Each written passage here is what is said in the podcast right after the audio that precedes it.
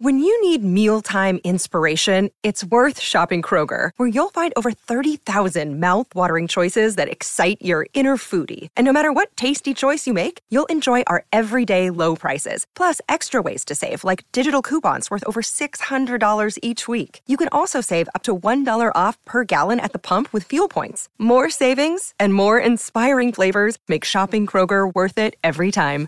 Kroger, fresh for everyone. Fuel restrictions apply.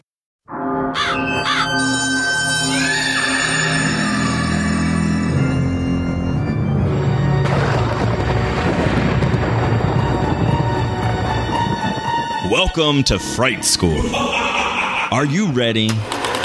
Class is in session.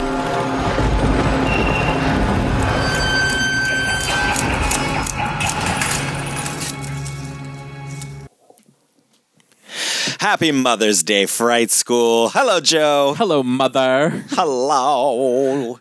Um, yeah, I know it's a little early, obviously, but we wanted to put this episode out before Mother's Day. That way you Yeah. can plan, you know, a horror mother marathon with your mommies Yeah. or whoever you see as the motherly figures in your life or the feminine energy nurturers. Or the, you know, non binary, whatever you. whatever know. that is, whatever it looks You like know, for you, what, you wanna- whoever you call mother. If you want to do a TikTok dance to um, Mother by Meghan Trainor, you can do that too. Why would you do that?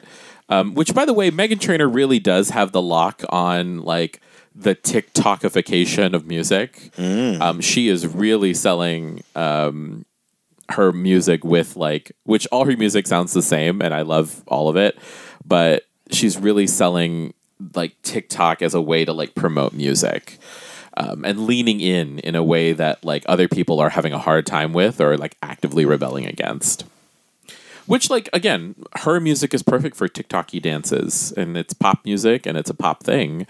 Um, yeah, Yeah, you know, you said a lot of words. I know you were looking through your that phone. I didn't really understand. No, So- it's because I don't like. I have no idea really what you're talking about. Like with Meghan Trainor, you said. Yes, Um, I mean, I know who that is. She sang that bass song, right? Yes. Yeah. Um, she's all about it. yeah. And then I saw a bunch of people criticizing something about mothers, but I just, I, yeah, I Well, don't because really watch use TikTok that often. I think it's because it's the uh, appropriation of uh, like black trans, black drag thing. You know, mother. You know, yeah. I think. RuPaul wants a check. Uh, you know, I'm sure. And then she should forward that check to everybody in Paris is Burning. yes, Pepper. and all the others before. Um, yes, not Yeah. Dorian Corey because Dorian Corey's a murderer, right? Is that a thing? and, you know, unfortunately, a lot of those people have gone on to the other, to the plane of non-existence. Yes. so, um, but you know, Dorian gave us some of the best moments in that film. Uh, so, Mm-hmm. uh, yeah, she should still get a check. we didn't. Uh, I don't have to call you a murderer. You know, you know, murderer. are a murderer. And actually, we don't even know that. Yeah, again, it could have been self defense, and she just never told anybody because, hey, you know, back then in the '70s or so, whenever they they think allegedly that maybe the murder happened was a long time before the film. Uh, that you know her getting help from the police was probably uh, very uh, not that it makes it right that's not what i mean i just saying that i can understand why depending on the circumstances of the crime uh, Yeah. why she chose to hide it uh, but anyways we're you know until they make that podcast or that true crime series on netflix i think we should not talk No. about it Uh, and instead, let's celebrate moms. Um, you know, uh, speaking of people who have uh, died, like my like my mother. I was gonna say something, but I was like, maybe I'll wait for Joshua to do it. Yeah. So Um, no. Yes, as we all know, my my mother's no longer with us, but I I miss her very much, of course, and she gave me uh, my love for horror. Uh, yes, there is. She is. She is in photo on the shelf in the. Wes Craven Memorial Library here. But I thought it'd be fun to take a moment just to, you know, maybe talk a little bit about moms, and then we'll talk about some of our favorite horror mothers before we get into today's film. Um, how about we talk about like horror movie moments with our moms? Yeah, okay. Um, can I go first? Yes. I feel like part of the genesis of Fright School is that like you were raised by a uh, 80s teen mom. right. Teen Mom, before you could be a star on TLC Yes. or MTV or whatever. um, can you imagine if if if I think your mom would have been great for, Uh, for yeah, mom. especially then. Because you know, as you get older, sometimes you kind of your your your crazy stuff has to wear out a little bit. But yeah. Um, my mom is very anti horror. Um, you kind of have to couch the fact that it's a horror movie or has scary elements. Um, she recently, last year, she watched. Uh, she watched a movie with my dad because they like my dad likes actiony films and my mom will watch whatever my dad wants to watch and they watched Prey which like yes Prey is a horror movie but it's also very actiony. Oh yeah, yeah so i was just like okay that's I, and i told her i was like that's basically a horror movie because of you know where it is in the franchise and the franchise it's part of. Um but one thing that i uh i uh i'll never forget is that i made my mom watch um, i've made her watch a couple of horror movies. So during during the pandemic um aka during 2020 pandemic still going on but uh, during 2020 i made her watch um, invisible man oh yeah. with uh, I just rewatched that Yeah. recently. uh, elisabeth moss uh, and she she was like ah like she loves a she's a screamer for a jump scare which just like makes me laugh and she's the kind of person who this bit that I do about my mom actually is like she's the person who will tell you what's going on on screen as if uh, she did as if you weren't watching what she was watching. Right. Yeah. She'd be like, "Oh, he's angry. Um, or, oh, he disappeared. Where where is he?" Or she'll ask questions about the movie, and if you've never seen it and you're both experiencing it for the same time, but it's like she wants to know, and I can't. I can never decide if she's sincerely asking or if it's just like a general question. So often we'll be like, we don't know. We don't know what's going on. We don't know what's going on in this movie. This is the reason why we can't watch everything everywhere all at once because I feel like it's just going to be so much happening that there'll be a lot of questions. But She'll, and she'll just have to comment on She'll it. just have to it- comment on goes. um, so we watched that, and then when um, when uh, June Justice was happening, when the uprisings were happening in in June of 2020, um, I started to show her some movies from the horror noir. From the horror noir playbook, uh, so or horror noir book, and so I showed, showed her Get Out, uh, which I th- which is not you know super horrific uh, in terms of like gory and supernatural or anything. So um, she was able to. It was also great because then like we paused it and had a great conversation about microaggressions. Um, I also made, this is not in horror noir, but I also made her watch American Son, uh, which is a uh, it's a Netflix movie that's basically like the the movie version of a of a play that premiered on Broadway that talks about like it's a it's a it's two parents who are at a police station in Florida in the middle of the night because their son has been involved in a in a shooting in an officer shooting and they're trying to figure out what happens. You Yeah. don't find out to the very end, but uh, yeah. So just you know, those are my my mom things with horror. That's fun. Oh, and your mom used to be like a forensic. Yeah. So my mom is a retired forensic scientist. She Yeah. was one of the like founding members of uh, the crime lab on Guam. That's so cool. Yeah, she's been to the FBI Academy. She's actually had, uh, she actually was a co author on a paper in the National Journal of Forensic Science, um, which is really great and really, Yeah, kinda really, that's so really cool. Yeah. Um, and um, yeah, like I was that kid because she would go to like she would go on work trips to Quantico, and she would bring back stuff from like the FBI gift shop, and so like I had like an FBI T-shirt that I used to wear as a kid that for like you know my like house shirt, and then I had this really cool um, anorak like. Um, anorak uh, jacket that was like a rain jacket, but it was folded up into a pouch. And I would wear it all the time, and it had like FBI on it. I'm like, oh, look, I'm cool. My mom, my mom went to the, my mom's the Fed. um, and we had a lot of great we've had a lot of great conversations over the years especially in 2020 when we were you know trapped in a house together and talking about like police brutality because like she grew, she like retired from essentially a law enforcement position worked very closely with police officers on Guam and was very intentional with us about like telling us when we were kids never framing the police in a negative light in the sense that like you know like she would like because we had family members who would like in in an effort to like wrangle uh unruly children they would say i'm going to call the cops on you whereas like she never did that because she didn't want people to have she didn't want us to have a negative relationship.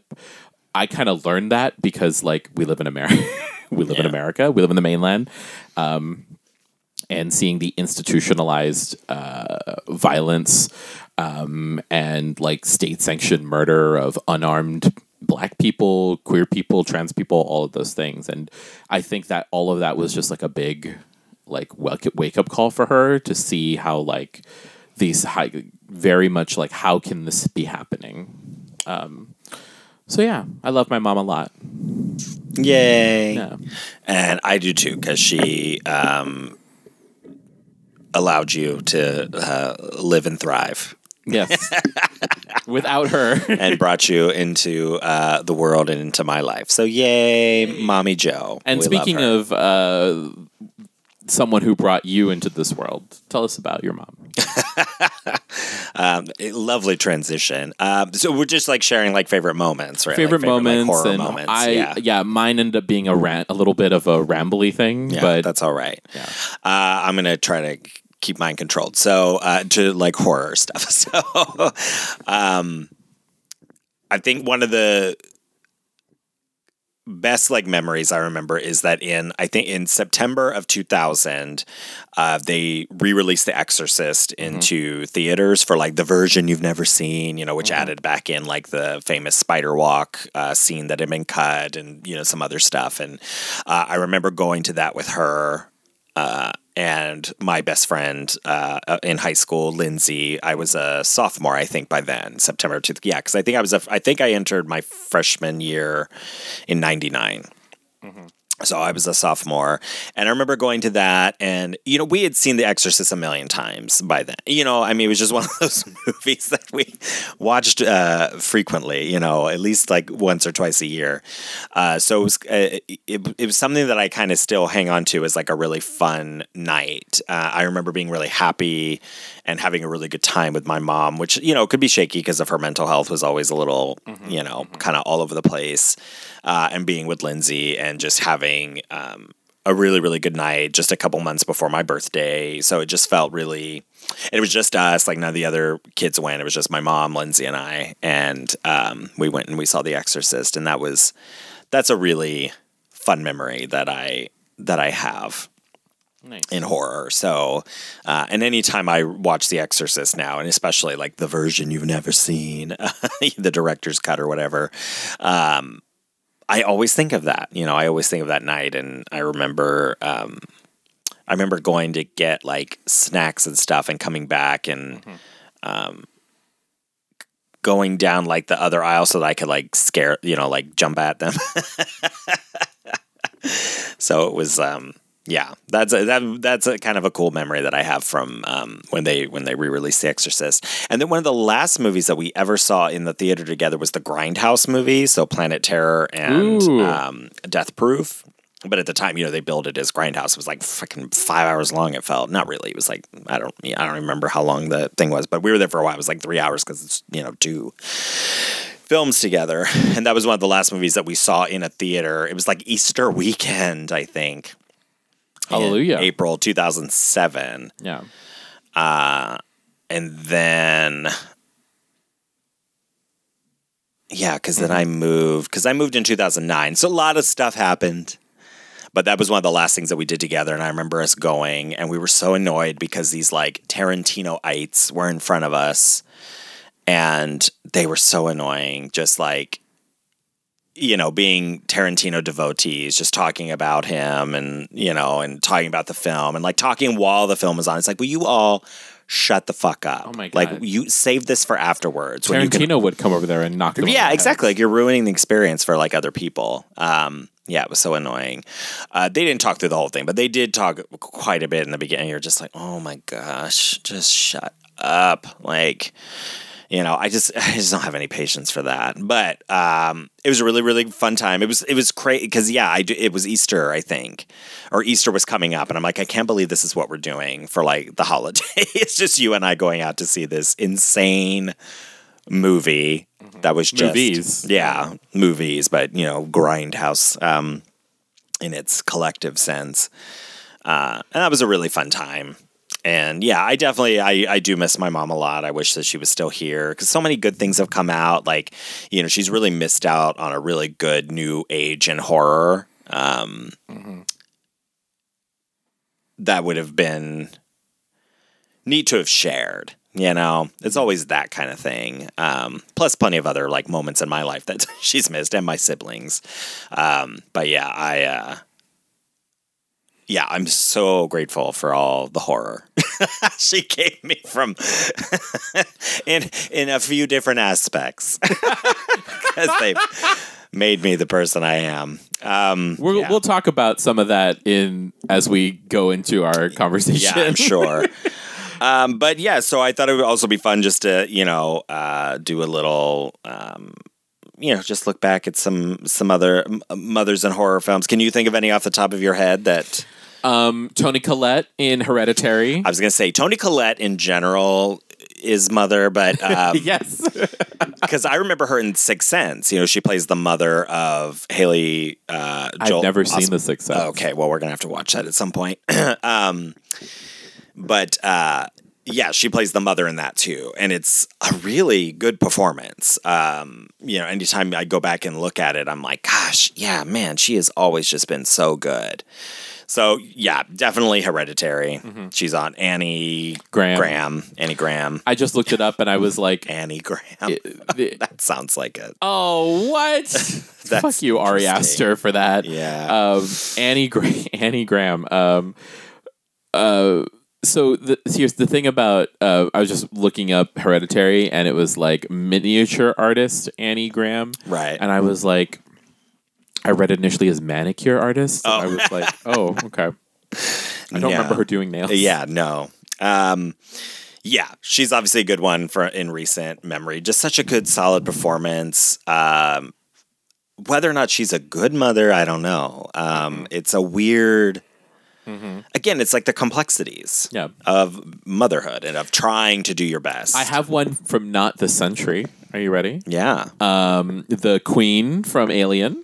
Yes, I was going to bring up her, Alien Queen. Uh, you know, I was trying to remember because I don't know. Do Ripley isn't identified as a mother in the first film, right? I think that's a No. retroactive addition to the sequel because we find out that she had a daughter on Earth uh, who's now gone. You know, has died um, because she's been floating in space for however many years. Uh, so yeah, Aliens is a great conversation about motherhood in a way uh, mm-hmm. because Ripley we know is a mother and then she's defending Newt obviously and then you have the uh, alien queen with all of her babies doing everything she can to you know it's just like mothers we, mothers got to do what they got to do Yeah. you know for their children Yeah. um, like Norma Bates from Psycho and uh, Bates Motel, who is another one of my favorite mothers. I especially, I really enjoyed the first few seasons of Bates Motel. I mean, I like the whole thing because I mean, I did finish it, although it just got really like, what is happening? You know, it's just very. Rihanna plays Marion Crane. Yeah, it's a whole like yeah thing. Um, Which, like, okay, that's mother. She's mother for that. right um but it also changed like they changed the story a lot so it's it's Oh. a very different kind of vibe but i She remember gets up there and she's like, throw it up, throw it up. yeah exactly She's like you're not stabbing me in this shower motherfucker that's not Yeah. happening um She's gonna dirty wine on his grave. Like, yeah are, are you done um uh but I really uh, love that the first couple of seasons that really show because it's true. Like I've met a lot of parents with children with you know severe mental health conditions, and it's a real struggle trying to figure out what to do for them. You know, and how to best navigate a world that's not very kind. Uh, so I always, I, I really appreciate getting sort of that backstory. But I mean, you know, come on, I'm always going to love Psycho and how that plays out. Um, yeah, it's very. So does that also delicious. mean that you like Norman Bates because he's also mother? Yeah, the original. Yeah. Sorry, I started giggling because when you said severe, I like immediately thought uh, moderate to severe chronic plaque psoriasis, and I don't know why. Um, what other mothers do you like? Is that uh, was that Cyndi Lauper's voice in your head? Plaque psoriasis, yes, Humira. Humira. this is a this this episode is sponsored by Humira. No, it's not. That that'd be great. Um, no, there, we don't. Do we want big pharma's money? I don't know. We'll have to talk about this. Uh, maybe Descovy or you know Truvada, but ma- maybe Ozempic. Fright School, brought to you by Prep. Um, yes, a Gilead partnership. continues to be brought to you by Prep. Um, anyways, uh, yeah, I mean, you know, I also think of like fun stuff like Serial Mom. Have you ever seen Serial Mom? No, uh, I'm still Aw. waiting for you to show me Serial Mom. Yeah, we got to watch that because that's just so I always forget it's a John Waters flick. fun. Yeah, and again, it's like a horror comedy because she's like murdering people, but it's it's hard to take like seriously, but it's delightful. I I Yeah. I, I love her. I, I think of her, and then like also in kind of the comic, or at least she was under the impression she was in a comedy. You know, Margaret White. Um, uh, Piper, uh, Laurie, Oh, and from Carrie. Carrie. uh, you gotta love Margaret White, you know, Yes. like washed in the blood of Jesus. Uh, Let the raven loose. loose the raven upon the world. Um, and it was called Sin, Joe. And I think you're very familiar with Sin. there, that beautiful like image. I think we used it once for I forget where we used it, but like there's this great image of like. Piper Laurie with like a knife and a giant smile on her face, Yeah. about to stab Carrie. She's so, so happy. yeah. Um, Um, I do also love um, Rosemary.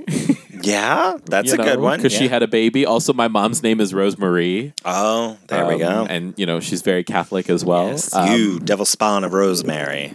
Yeah. Rosemary. yes, that is me. I am Damien. There we go.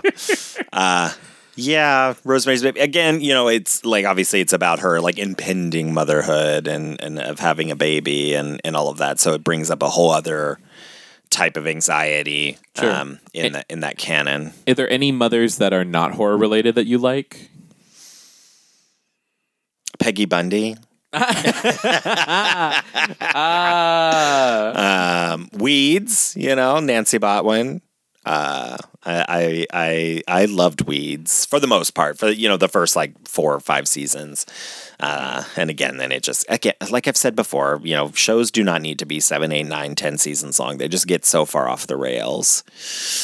Um, I Yeah. love. I love. I mean, I loved like Roseanne growing up. Obviously, uh, we were talking about that earlier today.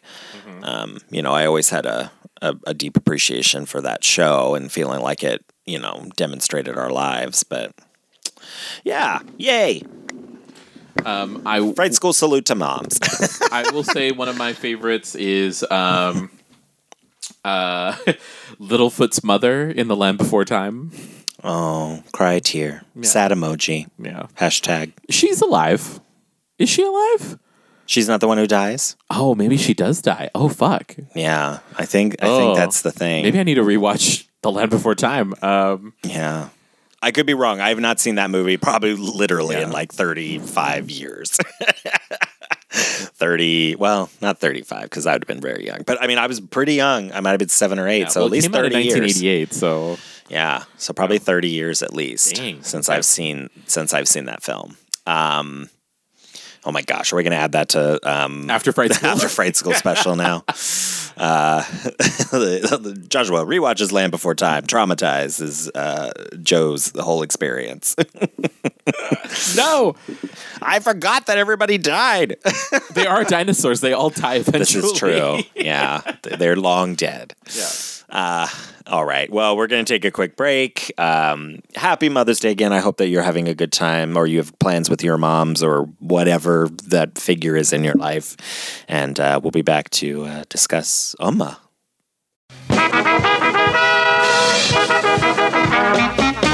We're here to entertain you. We'll sing your songs. Hey there. Are you obsessed with things that happened before your time? Well, if you are, join me, the host of Before My Time, Kelsey Laurie, to discuss the wonders of the yesteryears that we weren't around to enjoy ourselves. You can find us on all podcast platforms. Playing. Soon you'll be swaying, so come on, sing along.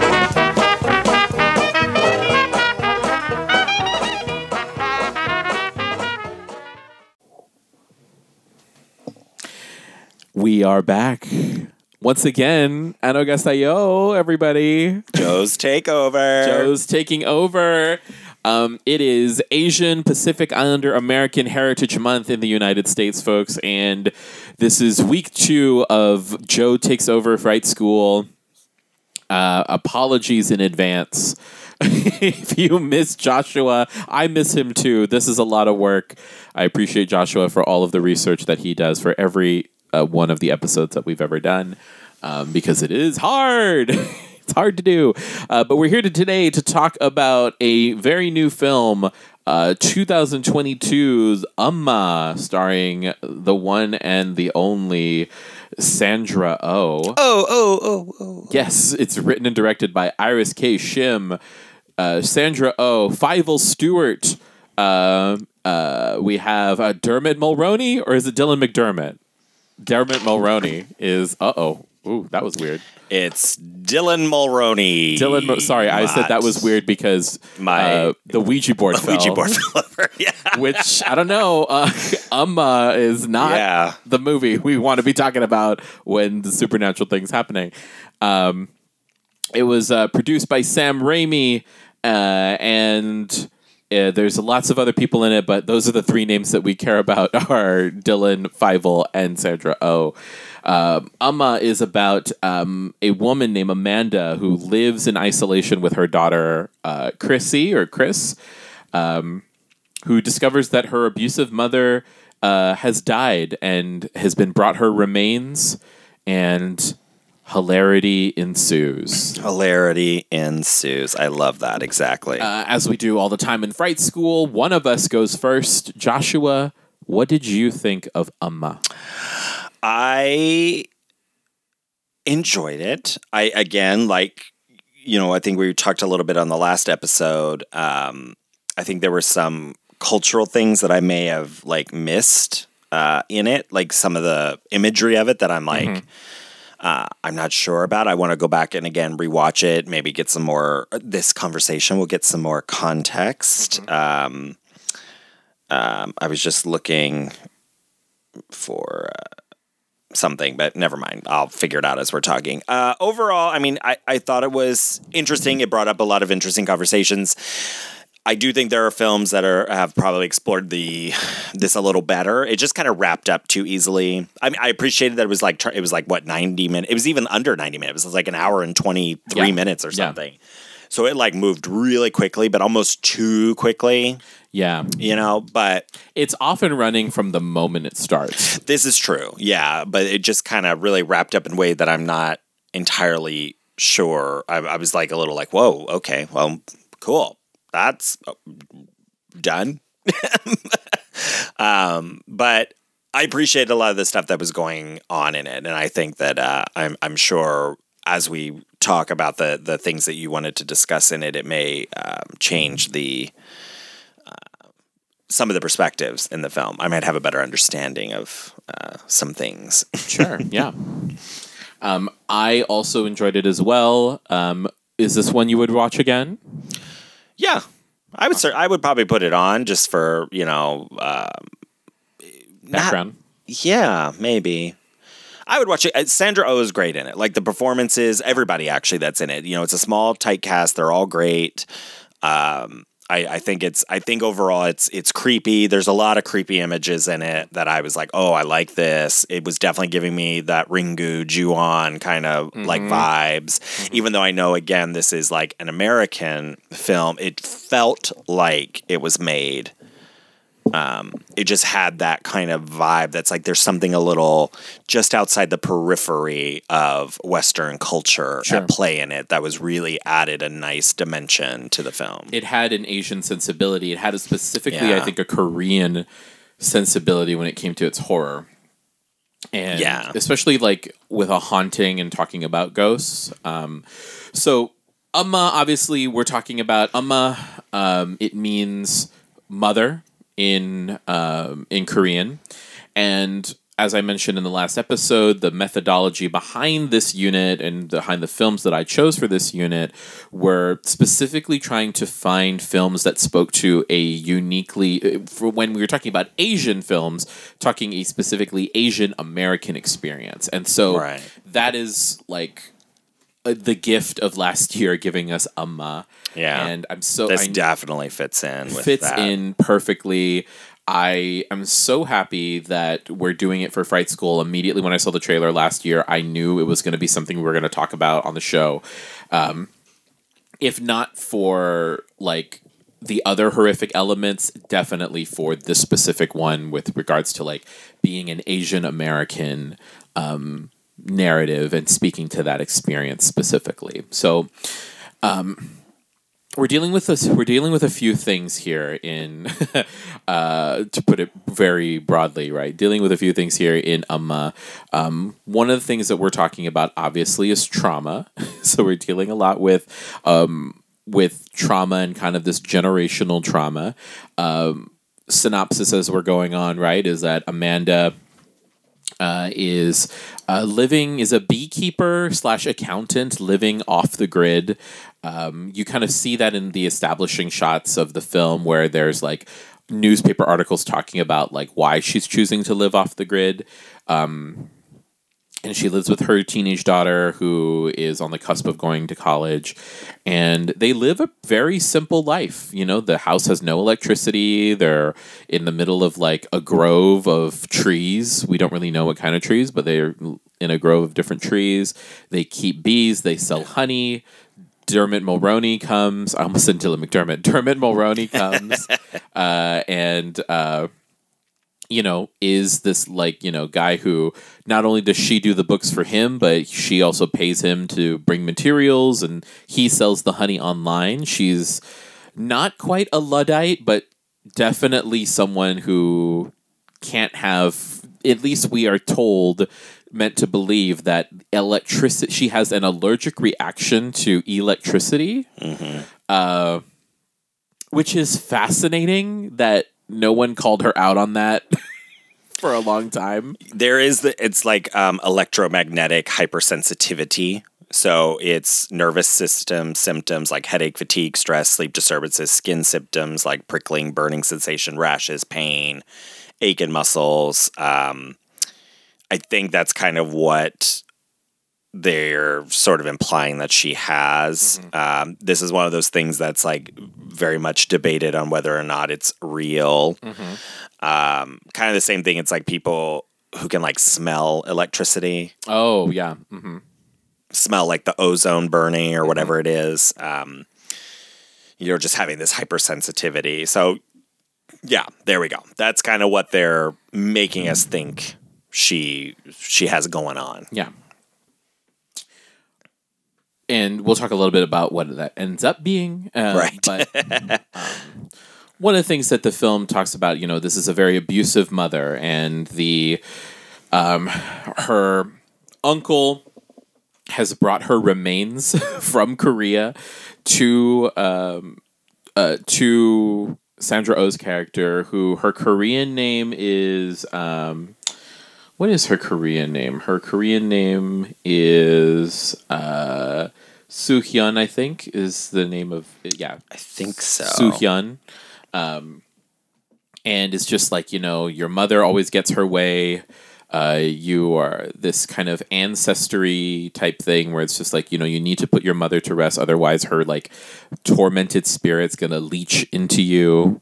And you know the whole time we're just like until eventually she opens the box, we are just like um, completely scared of the box that it's come with her mother's ashes in it. And uh and then from that moment on like hilarity ensues. The you see mom in a humbok in a hanbok uh you know tormenting her. There's like a really strange like mask that has been worn by all the women in the family for Yeah, it's like a piece of um it's an heirloom. They're Mm-hmm. like passing down this like creepy mask. which like great uh mask mask for mask I mean, I, love it. I'm here for it. Like I wish somebody would show up here and give me some creepy mask that I never knew about. uh, from your mother right just like, right. Yeah. uh, Just mysterious strangers show up.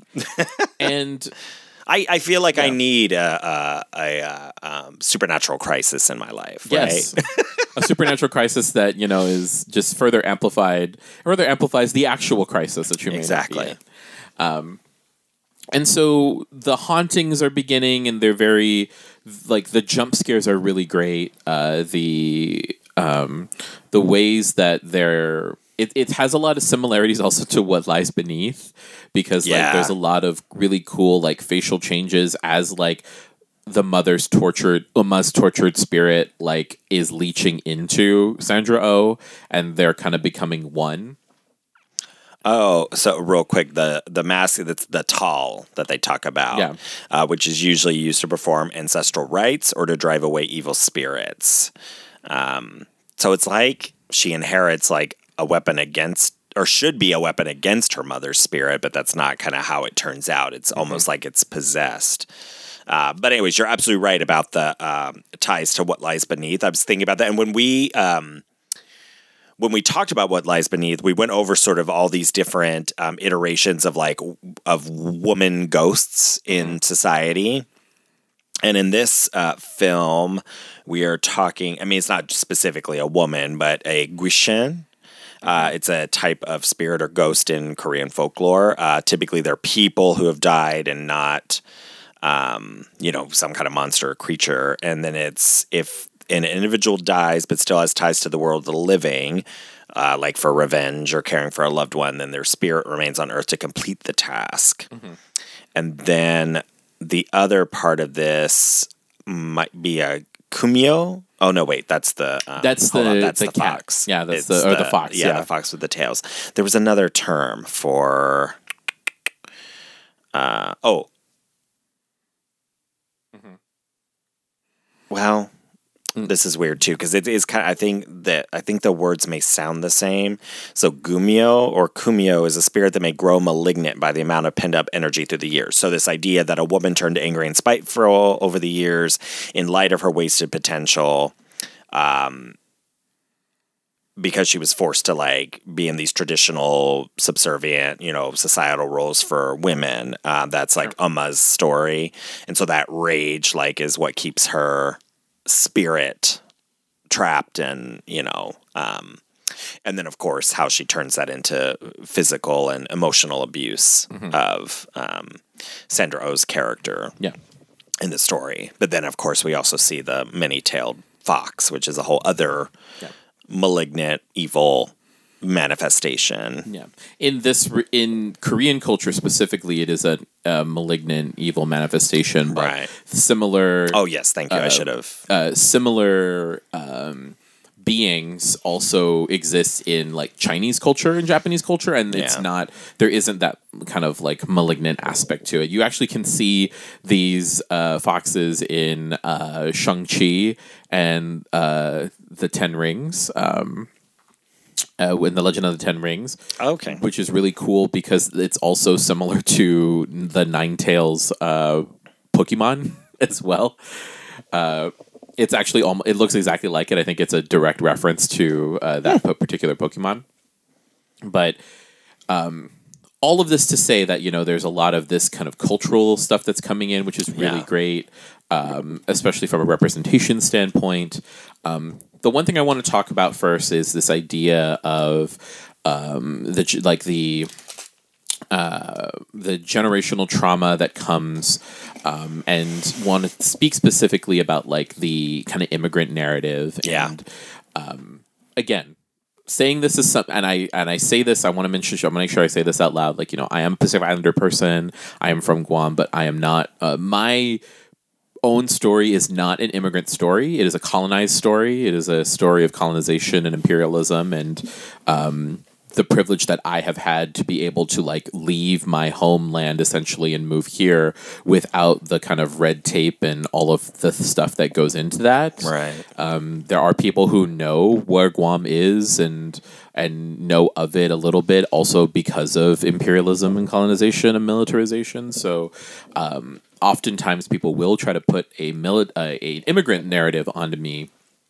that I immediately kind of like have to reject because you know I don't understand what that's like. I know what it's like to like leave, but I don't understand um, like that uh, kind of the the finer points of of that experience. All of that to say is that when you're thinking about like um, children like that first generation, you know, especially in these types, especially in like East Asian cultures or uh, cultures where um, collectivist cultures where the family dynamic is very strong and very you know people take care of each other. It's like this idea that like you know who you you're you're in the family. It's like who how do you have your and nurture your own identity outside of that?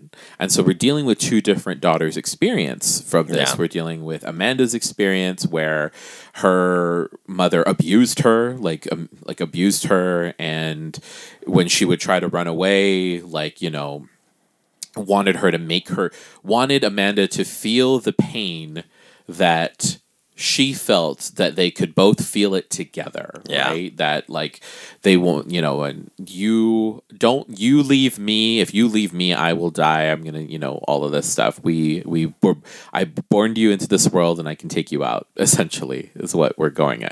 And then you have chris's experience where like you know her entire life has been lived in isolation and solitude. It's kind of hinted at that it was something that she asked for, right? It was uh, being homeschooled because she didn't know how to make friends or whatever.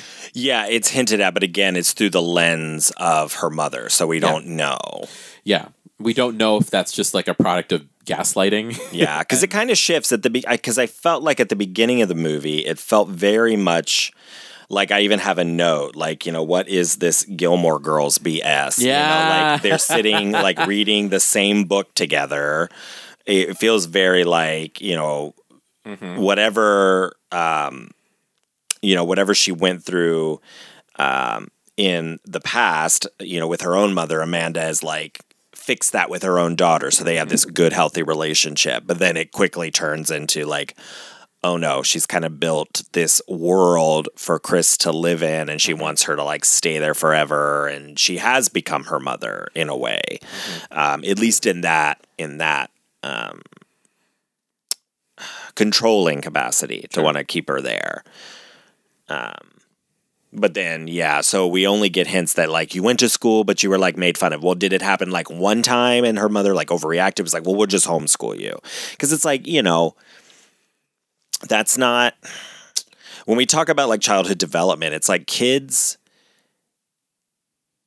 kids have to learn to have sort of these negative experiences in the world and learn how to navigate them and so it's very important that they get those early social uh, experiences. So if your kid goes and is bullied, like the answer is not to pull them out of the school. Obviously, I mean there may be more that you have to do and you have to get involved and you have to like work, but it's like that's not a good answer to just make them hermits. Yeah. But I think that's what she would have wanted to do anyways in a way. I think it was an excuse yeah.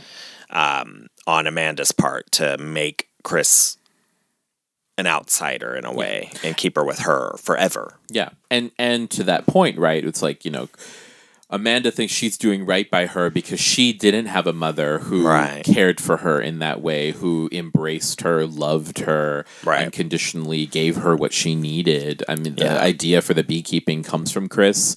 And so, like, Amanda takes that to an nth degree and makes it like the way Right. an entire business. Yeah, it's the extreme. Because again, when we talk about like you brought up intergenerational trauma, and so like that's a big thing. And like, um, I think I've talked about like Bowen's theory, Murray Bowen before, and like um, extended family systems theory is this idea of like we learn from our parents and that informs the parents that we become which informs the parents our children become should you know obviously in that world in the 40s and 50s idealizing what it meant to be a family this very mm-hmm.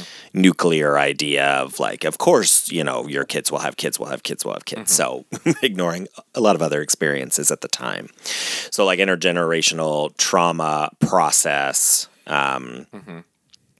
a lot of times you find that people will try to run exactly the opposite of their parents or be like their parents mm-hmm. or you know other like response our parenting is in a response is a direct response to how we were parented. Sure. so for her it is. It's like she's gone to the extreme to like intensely fiercely love her daughter but she is still making her a prisoner much like her ama did mm-hmm. to her but it was a much more violent scary prison. Yeah.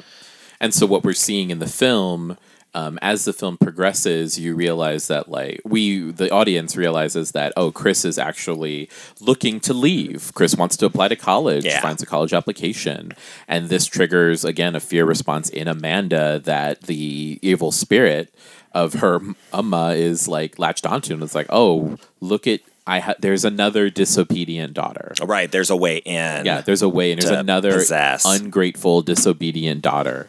Um, and so you see her like, you know, we talk about the horror of becoming our parents, right? Right. This, is, very yeah, it's very much that Literal. literal, where she's like literally being possessed by it yeah.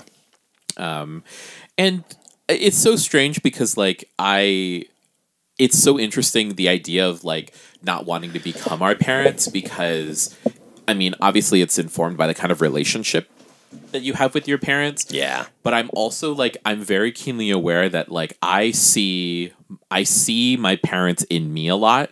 Like i see my i see my mom in me in the way that like i am in a lot of things with my like my empathy my care and regard for people the kindness the way that i show up to take care of people. And i see my dad in me in kind of the ways that i'm able to like compartmentalize information or situations in order to move forward um, being very like actions. Like my my dad's love language is wor- uh, acts of service. And so well that's what i impose onto him. He's never read the book or Right, right, done right. that work. But like acts of service is a very big thing. And so i feel like i've also done that to a certain extent. And um but like i very much don't want to be them because i want to be my own person and, and i think that's the next level of thinking about that kind of relationship to our parents it's like i don't want to be them because i don't want to make their mistakes i don't want to be them because i want to just be me Right. That's very um, internal family systems of you, where Yeah. we have a lot of inner voices that are family members, and so the idea is how do how do you integrate and um, yeah, how do we find like the balance in in, in all those voices? Um, yeah.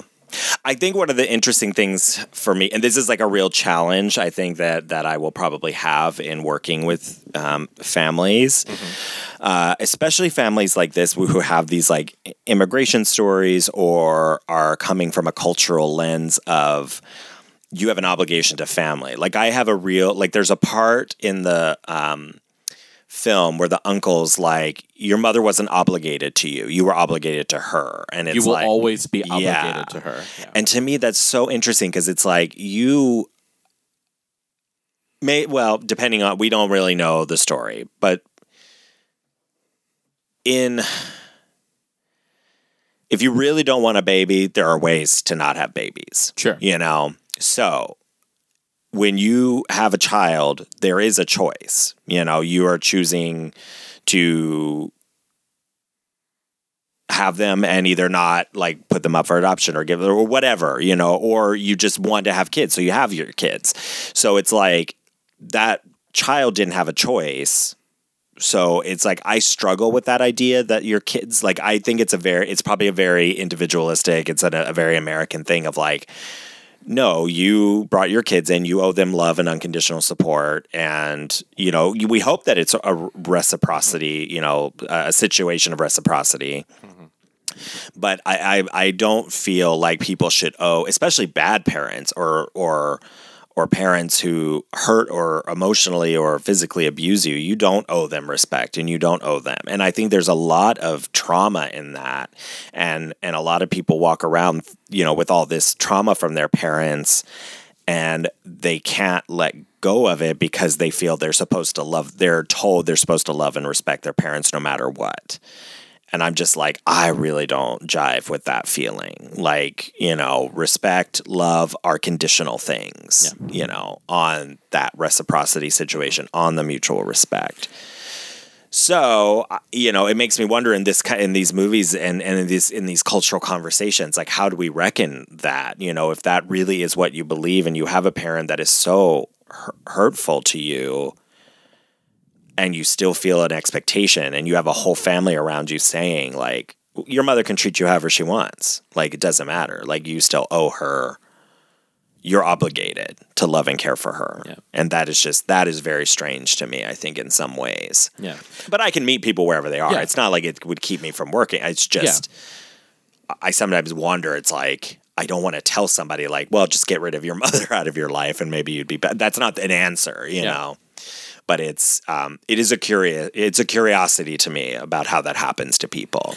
Yeah. I think it, uh, again, not knowing the culture, right? But like that, I can relate to that idea because it's like your mother gave you life. And so Right. therefore, the, the way that you are grateful for that. Right, right. She could have strangled you at birth, you know. In the same way that like people feel compelled to worship a god who created them, right? yeah, It's like, you know, oh God created you and thus like demands your, you know, Yeah. demands your worship. yeah. that That's way. a good point. It's just yeah, I, I feel I feel very much for Amanda's character in this because I'm just like yeah, having all that expectation.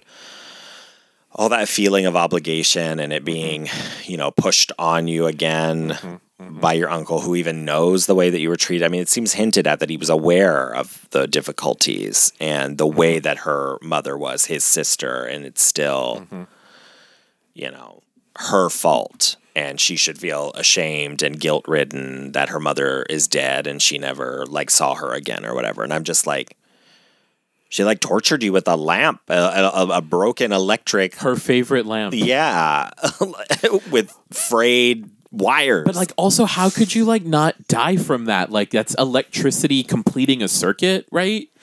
And you're like basically made of water. Like, yeah, it's that part of it's a little like ugh, I don't know about that because you're right. I mean, how did she like survive? But mm-hmm.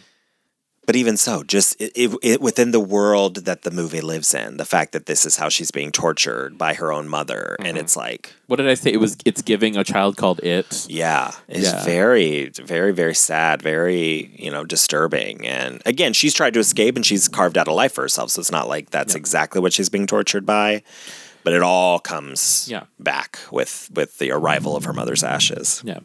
So w- one thing I want to talk about, and it's, we'll spend the rest of the time probably talking about this concept, is the um, it, there's a couple things in like Korean culture and and um, Korean like from like you know the country of Korea and then like Korean American diasporic culture, right? So there's this idea in Korean culture of Han. Um, and I asked Joshua about it last when we watched it recently. Have you heard of the idea of Han?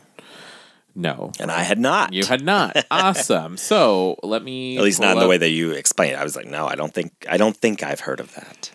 Um, so let me let me pull it up here i'm just gonna you know talk about it a little bit filling the time so that way we're not you know uh we're not talking about uh, other things but like so han is this concept uh, according to wikipedia han is this concept of an emotion variously described as some form of grief or resentment among others and is said to be an essential element of korean of the korean identity.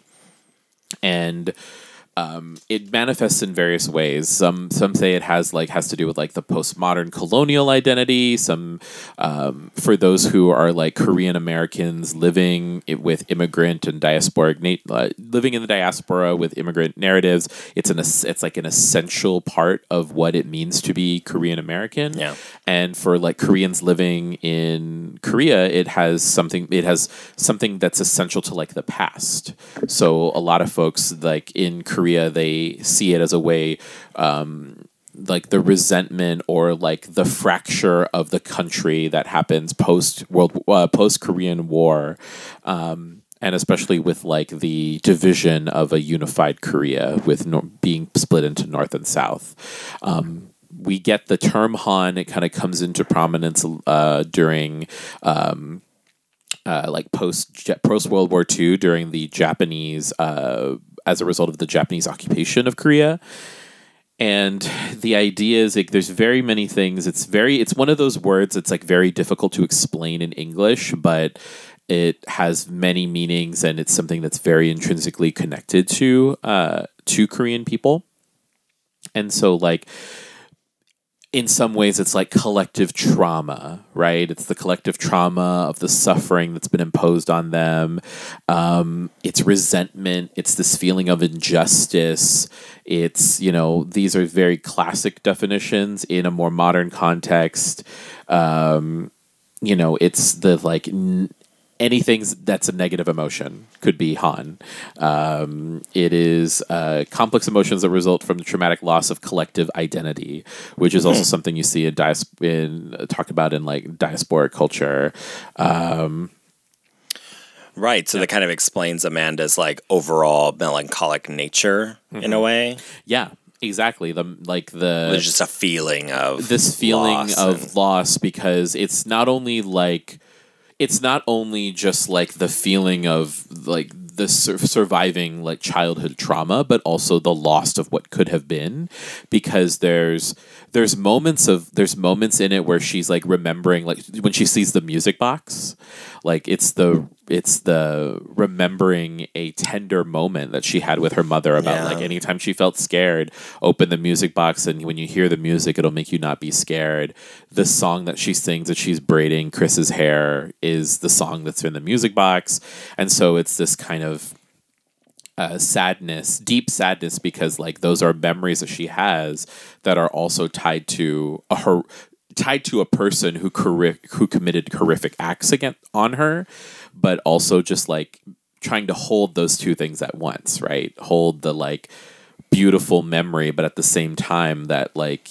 it was a bright moment in like very devastating trauma. It's interesting too. Like um, I'm, there's like proverbs listed on here of like frost can fall even in May and June if a woman harbors a grudge, mm-hmm. meaning a woman's vengeance knows no bounds. So like again, that does really, even in death, mm-hmm. um, we see this idea in um, because uh, uh, there's a lot of conversation here about Jap- about the Japanese as well. Yeah. and their um, I guess colonization. Mm-hmm. Colonization, occupation, occupation uh, that's the word i was looking for occupation of korea and han being sort of a even a justification for um uh, this is Minsoo Kang. The idea itself has roots in the Japanese imperial ideology that was used to justify the subjugation and exploitation of Koreans during the colonial era.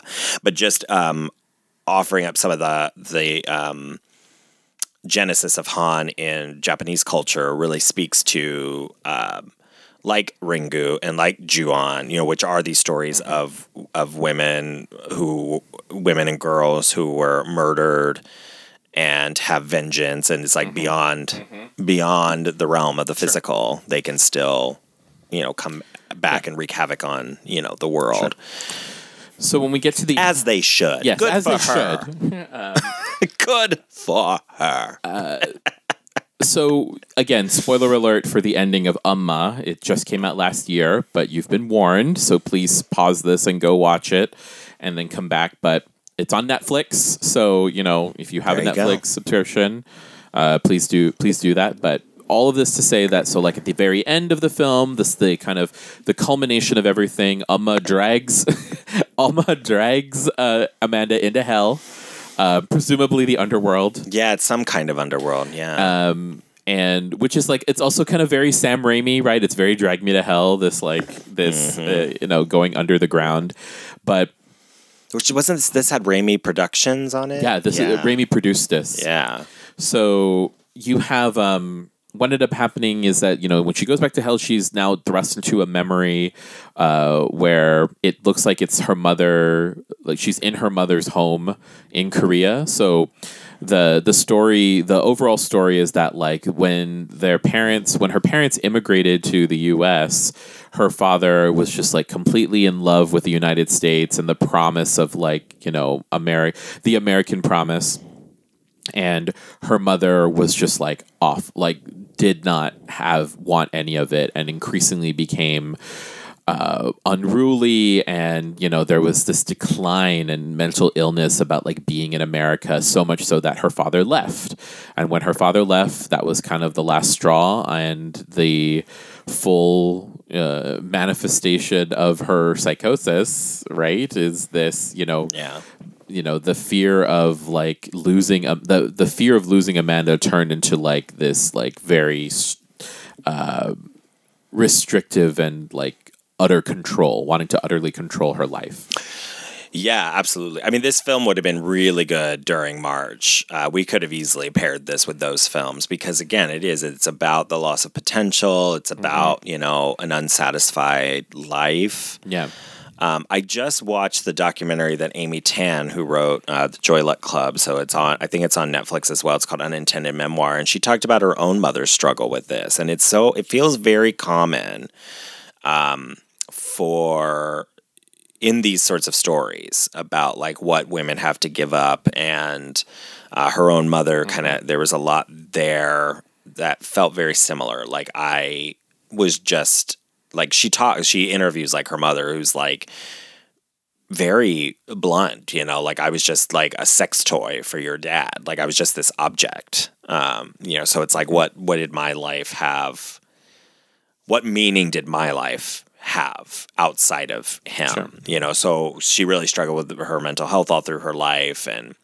um, you know she was definitely abusive with amy um, and they all like prioritize like her brother over her and you know these sorts of things. Um, that again we see in lots of cultures all, you know that's you know not too surprising uh, unfortunately um, the history of of women. But in watching this movie and then also thinking about like again with what, what lies beneath with claire giving up her music and giving up her own exploits to like you know just be the beautiful wife on the arm of the you know brilliant professor and researcher. And you know this film very much is a similar story. And then also like within also another parallel with what lies beneath, like her daughter going to college, Right. and now like okay, and opening up these wounds. Opening up all of these wounds and now she's like can suddenly remember the things that happened that were very traumatizing. Yeah, yeah, Um, yeah, yeah. so- and again, and then that over speaks to the h- Han of women collectively Yeah. of like you know even beyond like taking that term and just that idea of Sure. Mm-hmm. of of the grief and of this sort of story of women throughout history Yeah. you know, is still so present. yeah and so like seeing that in the in this uh, final scene with you know the showdown with Umma Yeah. is the idea that like you know uh, Sandra Oh's character Amanda she's just like you know I basically is trying to empathize with her. It's just Yeah. like, you know, hey, I knew this I know this was hard for you. Yeah. Like you were respect you were a respected person in Korea and then you came to America, you didn't know the language, you didn't know like the customs, you had no respect and you know, you were finding it difficult to just exist and be a person. You couldn't, you know, you don't have you didn't have that and then dad leaves because you didn't like it was kind of spun out of control and you wanted to control me but it was also it was that moment where it's like it's also not okay that you hurt me. It's not okay that you did that to me and I'm leaving. I need to leave you now. I need to sever these ties. And you have Umma there trying to be like, no, you're mine. You're going to be mine until we're going to go together to the to the uh, to the end of the end of the line to death. And she's just like, no, I need to. I cannot make the same mistakes you did. I will. I will do right by you. I will give your soul rest Yeah. and perform the ritual. But you need to let me go now Yeah. because yeah. I need to heal from this. Yeah, which was a neat moment to see sort of that. I don't know how accurate it was to. Um, I imagine it was fairly accurate. The Sure. the death uh, customs and ritual I thought was very cool to to see.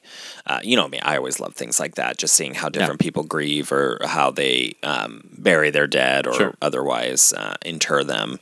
Uh, so yeah, that was kind of a cool way to wrap it up. Again, it moved very quickly from like you know all these like horror elements to like you know lovely converse, lovely t- chatting with your mom. Like you got to get over it. Yeah. We're gonna seal you.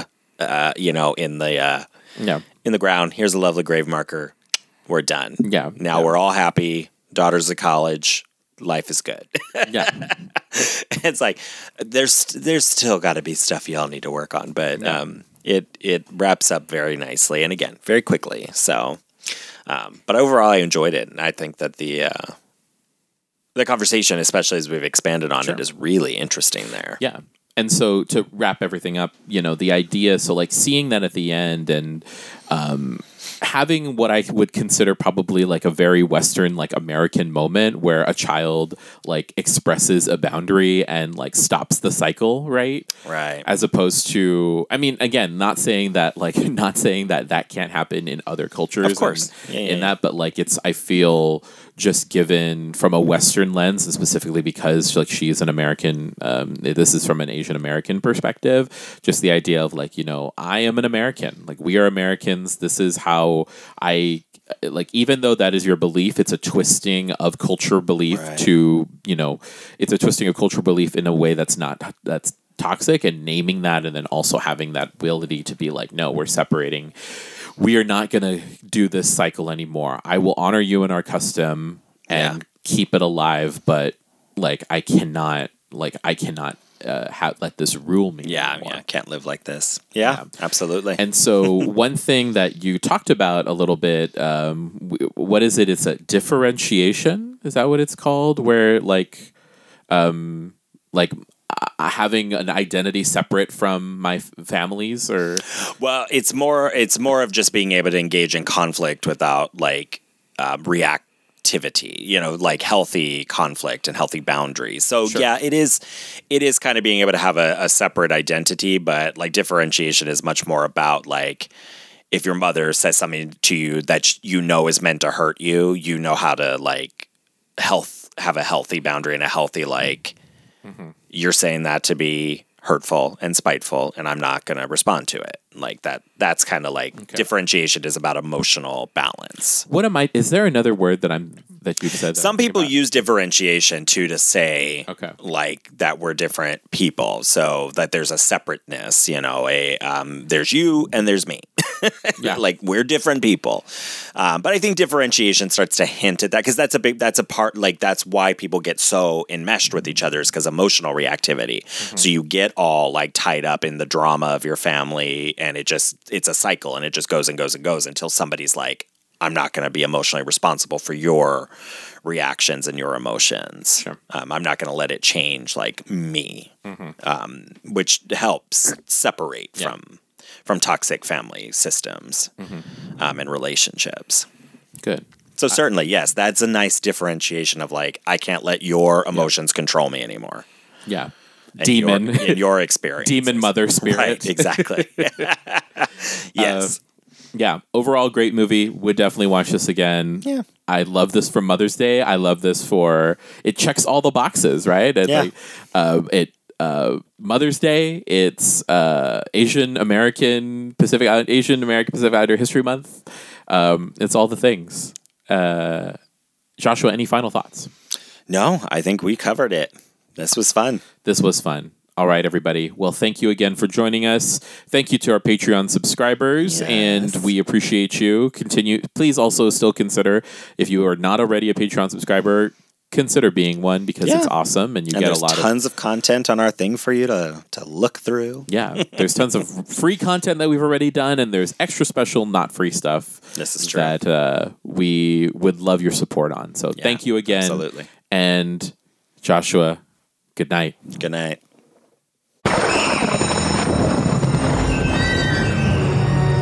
Fright School is produced by Joshua Napier and Joe Farron. Our intro was edited by Davy Boy Productions. Our logo was designed by Jamie Channel Guzman. Episodes are edited and engineered by Joe Farron. Fright School is produced in terrifyingly beautiful San Diego, California.